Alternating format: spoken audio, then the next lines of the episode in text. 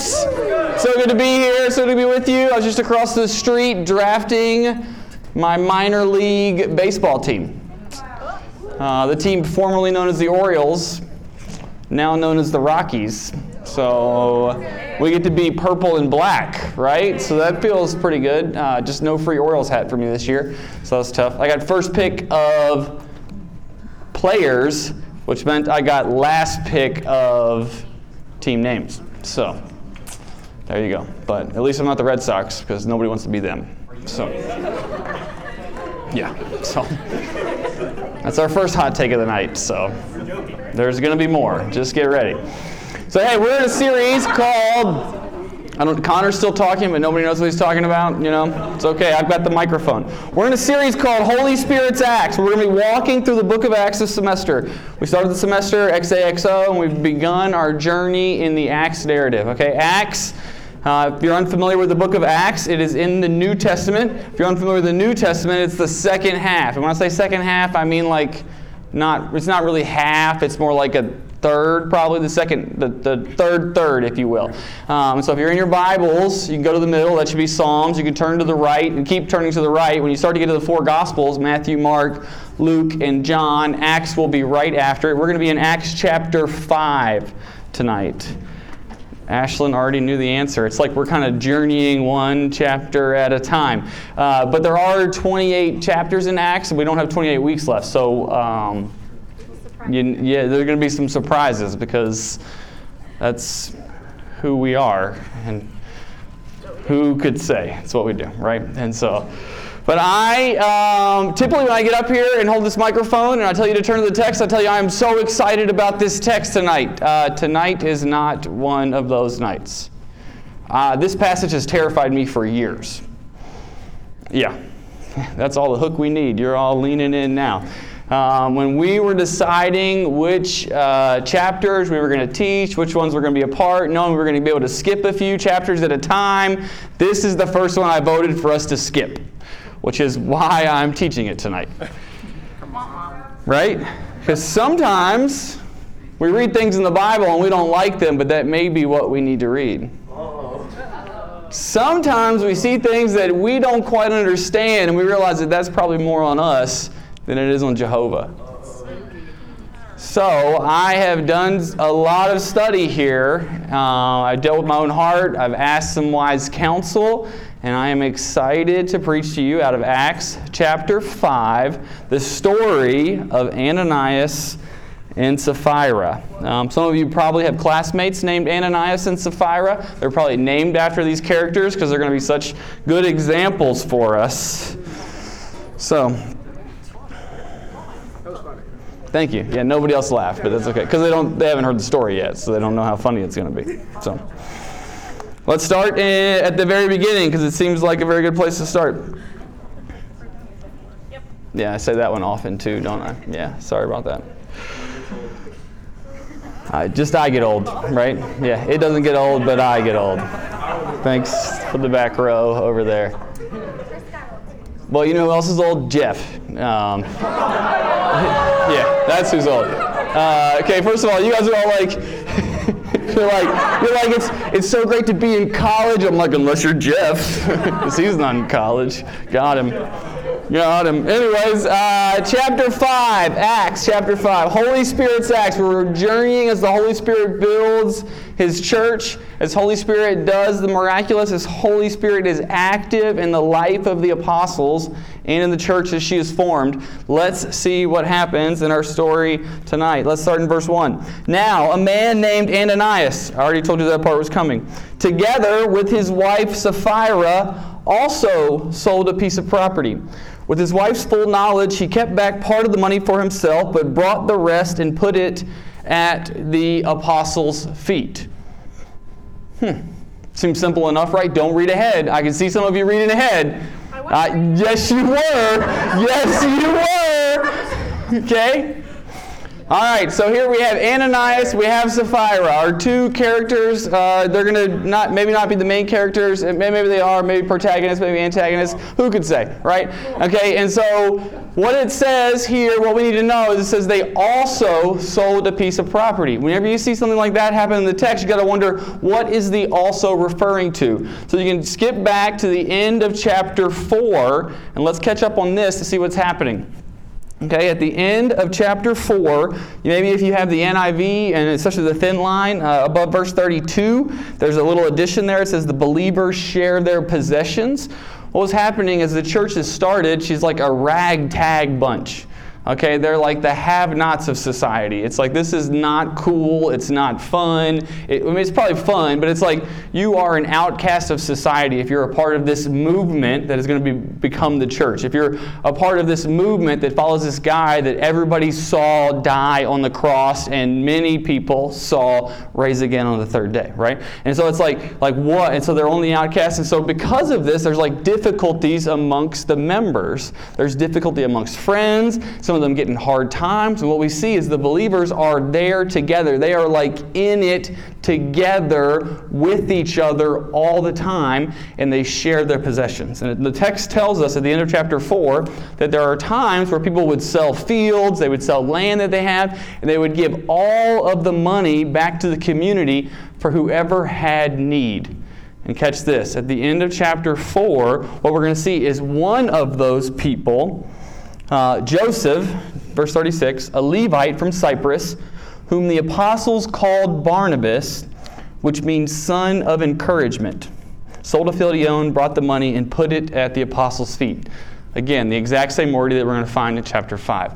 And so Joseph comes, sells his field, uh, probably other things are happening in his life, and he gets a nickname son of encouragement. And I can tell you that that's a kind of fun nickname right? Like if I was going to like walk around with a hoodie that had something on the back of it, son of encouragement would be at the top. Virginia Tech would be at the bottom.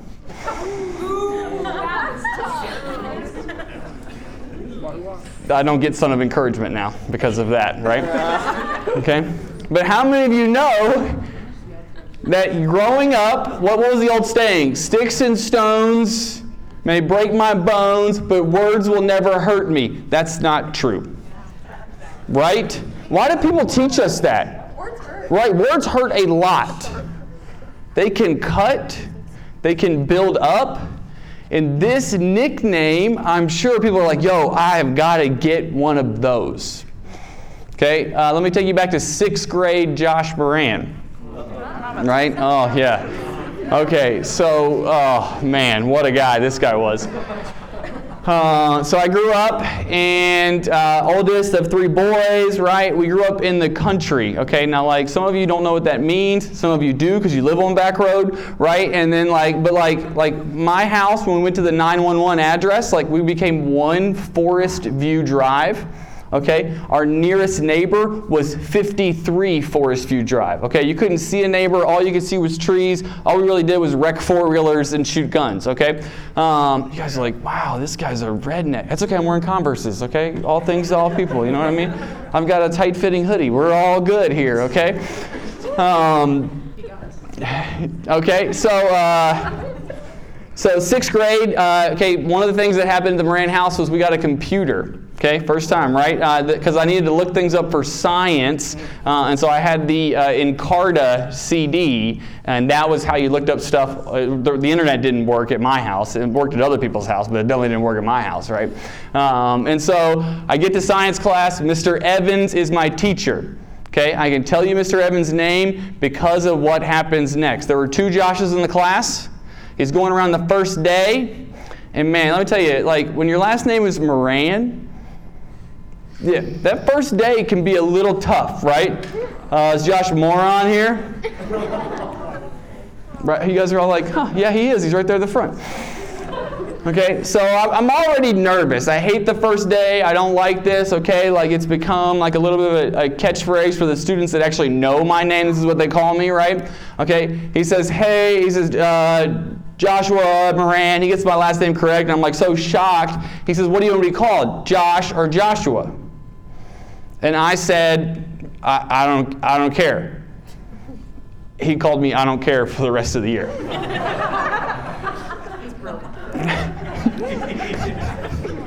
right? Yeah, that's tough. Yeah, that's one. yeah, I'm from a one high school town, right? Yeah, and so like it, like the like I can and I can remember that feeling. I can remember what those words meant to me. But then I can also remember the positive ones, right? There are stories from my childhood when I made a good play, when I brought a good grade, when I did well at work, right? I got a promotion from uh, bagger to produce at the Food Lion. That was a day, okay? My cousin uh, was the manager. He's the one that promoted me. So, you know, you call whatever you want. I don't care, you know. I don't have to bag groceries anymore. I got to be working the produce. Got to cut the watermelons on the first day. And then I made the move to dairy. But that, that doesn't matter. That doesn't matter. And some of you, you can look back on your life and you could think, like, yeah, there are times that names have hurt me. There are times that names have helped me. There are times that I have longed for what someone else has. And I pretended like I was a part of a crowd in order to be like, in order to sit at the right lunch table, in order to have the right name, in order to be in the right crowd. And you have maybe faked some knowledge you fake some part of your life in order to, to level up in society, in order to fit in, in order to be this person. And you have been someone that you weren't in order to gain something. And I think this is what we see is happening with Ananias and Sapphira. They're like, man, like, we're, we're in this group and this is incredible, but man, like, if, if we just make them think that we have given more than we have, if we, if we just keep some of it back for ourselves, but then make them think that we gave it all. Like maybe the maybe the housing market was like it is today, right? Like you never know what the price is going to be, kind of like gas, right? You guys, you guys, have you guys heard how to save 10 cents on gas? Buy it today, right? Like because tomorrow it's going up 10 cents, right? Uh, like every that's what it feels like, right? Like like in the housing market, maybe it was like that, and so they're like they're, never going to know. Like it's not going to matter, and then we maybe we're going to get a nickname. Maybe they're going to call us the generous ones. Or those who are abundantly wealthy but give it all to their friends. That wouldn't fit on a hoodie, but they didn't have hoodies back then, right? They had cloaks. Probably would fit on a cloak. Um, and so Ananias and Sapphira are probably caught up in this moment and they become inauthentic before the apostles. And remember, Luke tells us twice in the first three or four verses that they were in this together. Ananias with his wife Sapphira. Ananias with his wife Sapphira fully knowing. And so, so far, not as bad as I made it seem to be, but let's see what happens next. Verse 3. He says he kept back, okay, I will go back to verse 2. He kept back part of the money for himself, but brought the rest and put it at the apostles' feet. Then Peter, Hey, Peter, you remember him from the day of Pentecost, right? He's the one that gets up and preaches. 3,000 people get saved, right? And it's like this exciting moment, like, oh my gosh. And so Peter here it speaks up as the spokesman for the group. Ananias, how is it that Satan has so filled your heart that you have lied to the Holy Spirit and have kept for yourself some of the money that you received for the land? Didn't it belong to you before it was sold? And after it was sold, wasn't the money at your disposal? What made you think of doing such a thing? You have not lied to human beings, but to God. And wait, verse 5. When Ananias heard this, he fell down and died. Yeah, he is dead. Like, yeah, it, it gets intense very quickly. Like, right? It's just one verse in our passage and great fear seized all who heard what had happened. Okay, it gets even weirder. Verse 6. Then some young men came forward, wrapped up his body, carried him out, and buried him. Can you imagine that this is your summer internship? Okay? Like you have agreed to like work with the apostles. Like you are a young person, like you're following the apostles around, you're a part of this group, like men and women are healing people, you're seeing the Holy Spirit do things that you never imagined that that that could happen through individuals, and then all of a sudden you're like one of the guys that has to carry the dead person out and great fear, which is like the first time the passage like really makes sense to me. Great fear seizes the church. So let's kind of break this down a little bit and see what's going on with Ananias and Sapphira and Holy Spirit. It's important for us to notice at uh, the very beginning of verse 3 that Holy Spirit reveals to Peter that Satan has filled Ananias and Sapphira's heart. This is the first time in the Acts narrative that Satan is mentioned. Satan is mentioned throughout the Lucan narrative. Like if you go back and read Luke, you'll see the tempter, the evil one. You'll see Satan is, is active in the world, and much in the same way that Satan is active in our world today. Um, C.S. Lewis has one of my favorite quotes on the spiritual realm when we think about um, Satan and demonic activity, if you will. And he says there are two mistakes that we can make when it comes to evil, the evil one. One is that we can assume that it doesn't exist. Two is that we can think there's a demon behind every bush. Okay, and we can like blame things that are actually just coincidence on spiritual warfare, on the demonic. Okay, and so I, as we like talk about Satan, I know for some of you, when I say the word Satan, like you picture like a guy with a tail and red horns I don't think that he looks like that. The Bible tells us a lot of things about the evil one. It tells us that he is cunning, tells us that he's wise. He is kind of the one that is there at the beginning with Adam and Eve, um, and even probably with Cain and Abel. Like as we see, like like sin is crouching at your door from the very beginning of the Genesis narrative. Like and and like be careful, Cain. I think the same thing is happening here with Ananias and Sapphira. Like Satan is there and he's here, not maybe not here exactly, right? Like uh, God, we believe, is omnipresent. We know this about God. Satan is not omnipresent. Okay? Like the, the cosmic battle between good and evil is not a fair fight. Okay? God is significantly greater than Satan. He can't be all, all places at once in the way that God can.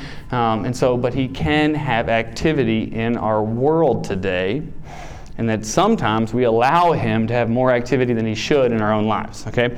And so Ananias and Sapphira, either through greed, through um, their own personal story, or whatever, they have allowed Satan to come into their heart, and he has started this process of them holding back, of them not only lying to God's people, but lying to God. And I think that that is a fascinating, like, point from Peter, like Ananias, you have not only lied to God's people, that you have lied to God Himself. And that sometimes we need to realize that when we are inauthentic and when we lie to our community, we are lying to God too.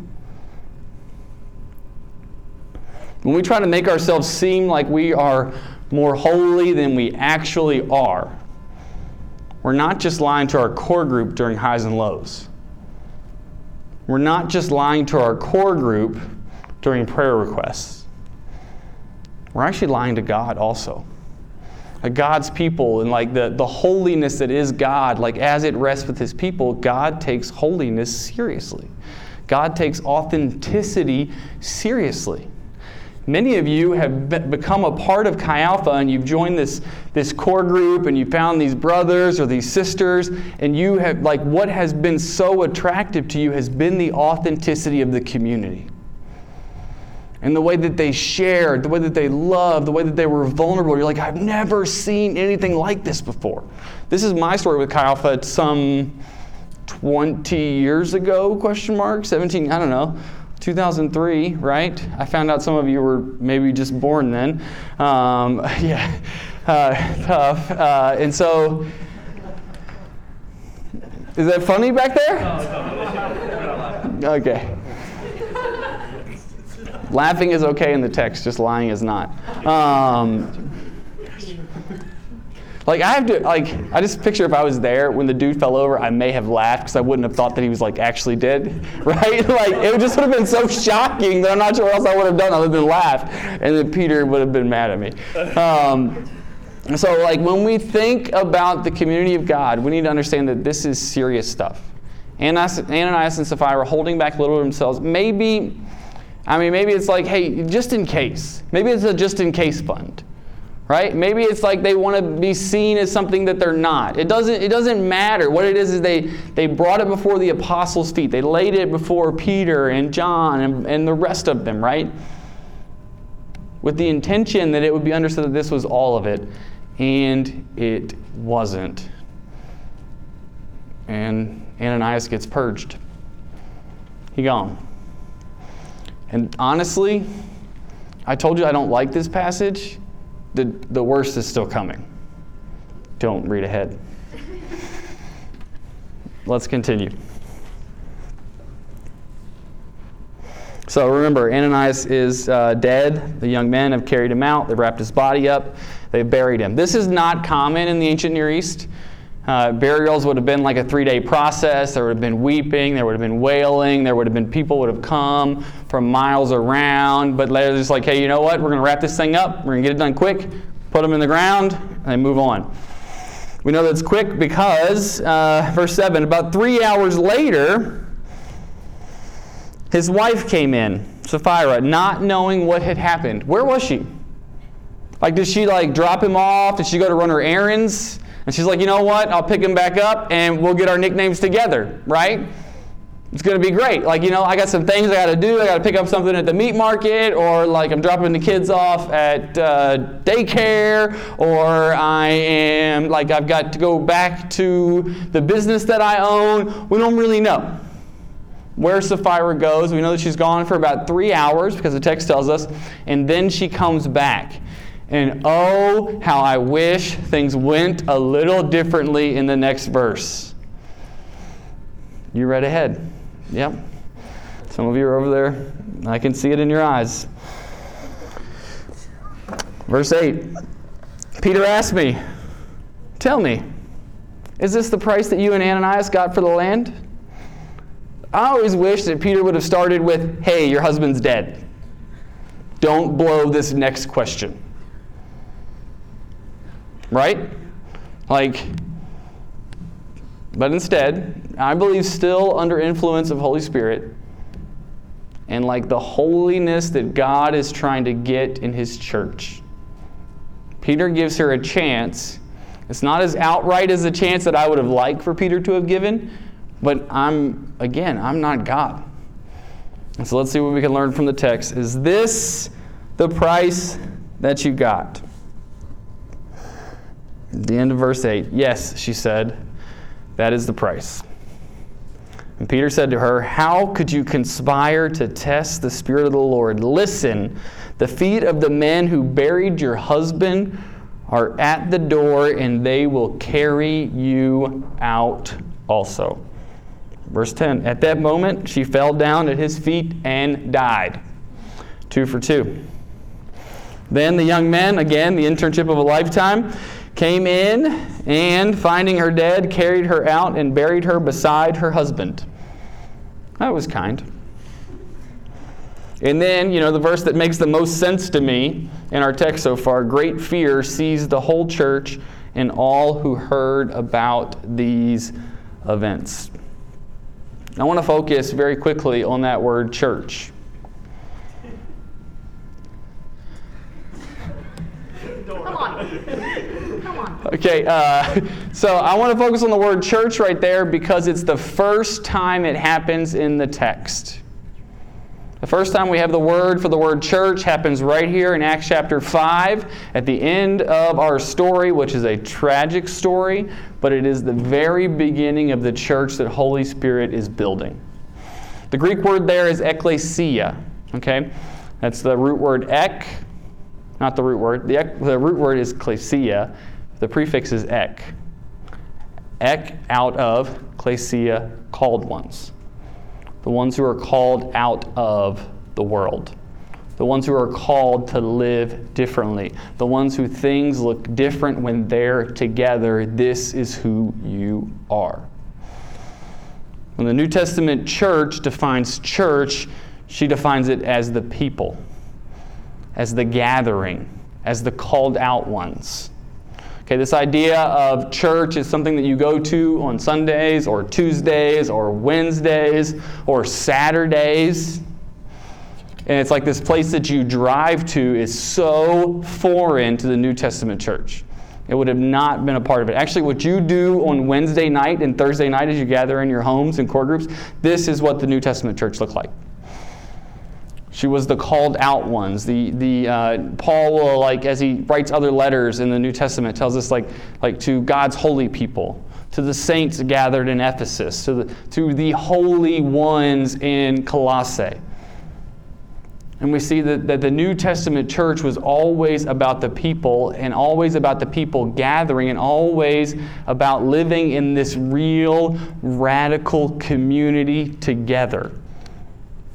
And I think that Holy Spirit is telling us at the beginning of the church that one of the ways in which we must look different is that there must be holiness at the forefront of our movement.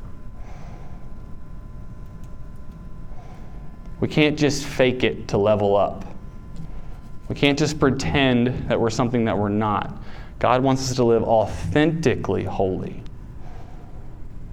And that this can be like so confusing, and this can be so frustrating, and this can be so hard for us to like figure out what this looks like and how this plays out and what does it mean and what does it not mean. Okay, so I want to break this down. I think I've got two points Number one, inauthenticity is a community killer. Do you like to play on words there? Killer. They both died. You guys are like, I'm actually still uncomfortable with the text. Uh, uh, and then the Lord wants it all. So, first, let's talk about the first one. Inauthenticity is a community killer. Some of you, you have been in uh, groups of people, or you've had friends, or you have had friends in the past, and you've always had that friend that like was like always saying these things that you're just like, that's not true. Like what you are saying is not who you are. What you are saying is not lining up, and it has made relationship difficult with that person. And then it's made relationships difficult within the entire community, right? Like as you gather together, it's like she keeps saying that, and I know that's not true. And we all know it's not true. And it drags the community down. Inauthenticity is a community killer. Let me encourage you as you gather in homes this week before you go out on spring break. As you go on spring break, as you're on your teams, as you're home with friends, to be authentic and to truly share what is going on, to lead in vulnerability. Because the community that is authentic is why we all joined here anyway. It's what we want to be a part of. We want to be a part of something where we are able to share not only possessions, but our thoughts and our feelings and our actions. Now, let me say this some of you, you're like, I am not going to share that because I don't know how it will be received. When we don't receive things that our friends share in the context of community, that is also inauthentic community. When you don't receive it from them when they share it, you're saying you don't want them to share it. And that also is a community killer. There's got to be a place where Ananias and Sapphira could have sat down with the apostles and said, Hey, I don't want to give you all of this. I'd like to keep back a part of it for myself. And what does Peter say in the text? Wasn't it yours to begin with? You could have had it, you could have kept the whole thing. You didn't need to do it this way. And so, as you live in community, as you try to build authentic community, you have to be willing to share and receive things that can be hard, things that can be difficult, and things that can be different from the church that you grew up in. Now, let me continue with that point. I think there's a, a lot of talk about what our, our true self is and what our authentic self is, and to be true to who you are, and all and and and on and on and on. There's a lot of phrases that go with that. There's a lot of thought processes processes that go with that. And what I would like to say is I want you to be true to who God wants you to be. That that would be your true self. That the Lord God would work that out with you but that you would have a place to be able to share what's going on truly in your life with your friends, with your family, with your house, with your core group, but that understanding that you're also still on a journey. That the Lord does take holiness seriously. And there are things that He wants to root out of all of us. I don't stand up here as one who has made it. I stand up here as one who is like on the journey. I told you from the very beginning, I don't like this text. It scares me for my own heart, it scares me for my own actions and the example that the Lord is setting out. And so I, I, think, like, as we think about our futures, as we think about our lives right now, that we cannot be trying to like get into certain places because like the only thing that matters is the output. It doesn't matter how we get there. And you all have grown up in a society that tells you the only thing that matters is that you're there. It doesn't matter how you got there. What matters is the end. It matters if you got the job. Okay? It matters what grade you got on the test. It doesn't matter if you cheated or not to get there. Right? We just got to graduate. We got to get the internship. We got to get the job. We got to move. It doesn't matter what it took for us to get there. The end justifies the means. And the Lord says, actually, it's not just about the end, it's not just about getting there. Like how you get there does matter. Who you are as you get there does matter. The journey is important on the way to the destination.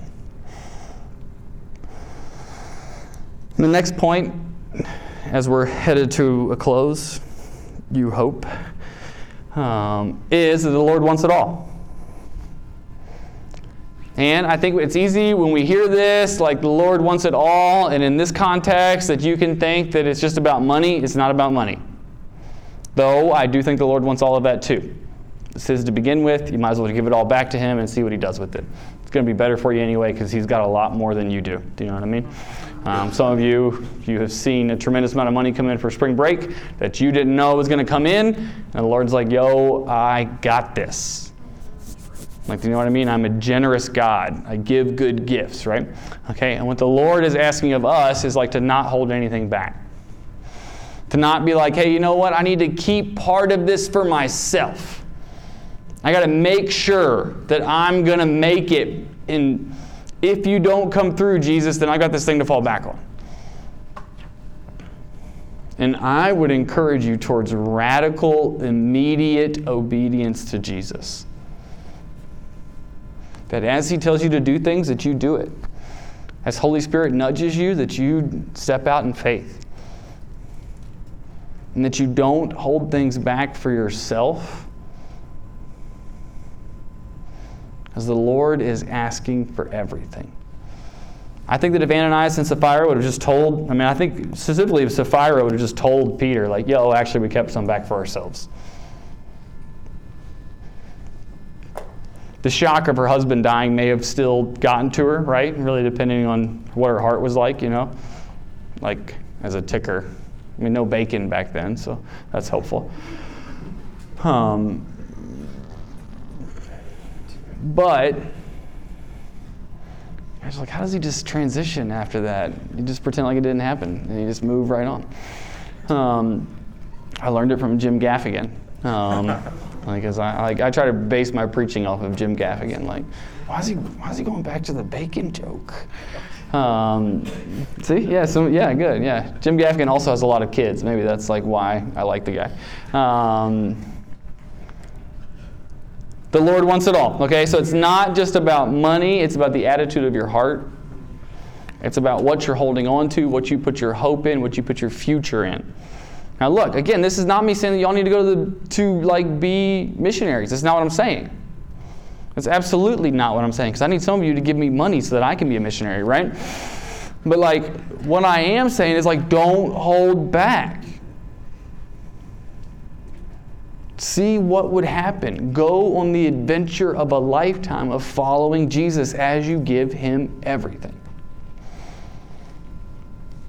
Because the good news is five chapters earlier, right, before Acts, God gives everything for us. The Gospels end with God giving His Son to die on the cross so that we may be in a relationship with Him, we may be in a relationship with each other. So that we may truly see what authentic community could live like. And so when God says, Give me everything, He's not asking you to do something that He hasn't already done Himself. That he doesn't continually do himself. That this is the story of the gospel. The gospel is that God loved us so much that he gave his son so that we may be in relationship with him, so that we may be able to live authentic lives with purpose and passion that matter. As we take holiness seriously. As this young church was getting started, holiness needed to be at the forefront because in authenticity, faking it, lying, will kill your community before it gets started. Let that not be of us. So, the band's going to come up as we close tonight.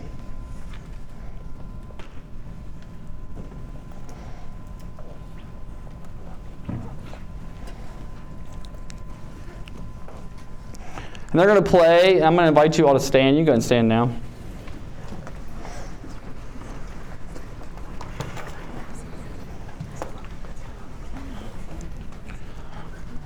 And as they, there's going to be some words, and you're going to be able to sing, and I want you to sing because I believe that Christ has given us the victory, and that this is who we are as the people of God, as we gather in community, that we are like the holy ones, we are the ones that are set apart, we are called out for a moment such as this.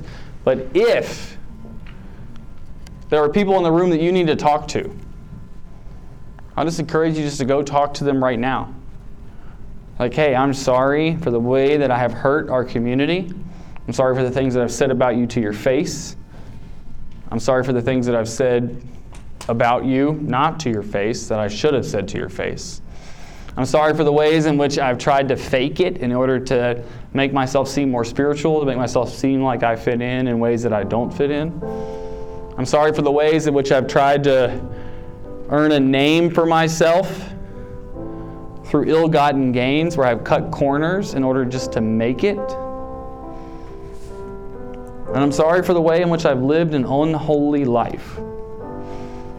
Holy Spirit may be speaking to some of you right now about things that you look forward to, about things that you are doing, things that you have done, that He wants to give you the chance to root out right now, to cut out, to get rid of, to put an end to. And maybe you'd go, you'd ask your core group leader, you ask your housemate, you ask your co leader, you'd ask a friend to pray with you. So if you want to sing, you can sing. If you have things that you need to deal with, please deal with them tonight. It's just going to get harder next week. Okay, we're going to be scattered, right? The community is not going to be as close. Some of you are going to be in some very hard places, like home.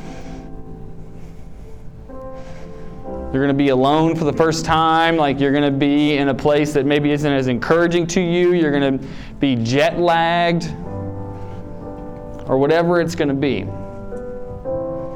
Let's deal with some things tonight if the Lord has put things on your heart in order for you to live a holy life in authentic community. Pray with me as we begin. Gracious God, we're thankful for the chance to be here tonight. God, we're thankful that you have set us up for such a time as this for authentic community, that you are the God that is with us that you encourage us, that you're the lifter of our heads, that you are the one who wants to see us succeed with purpose and passion.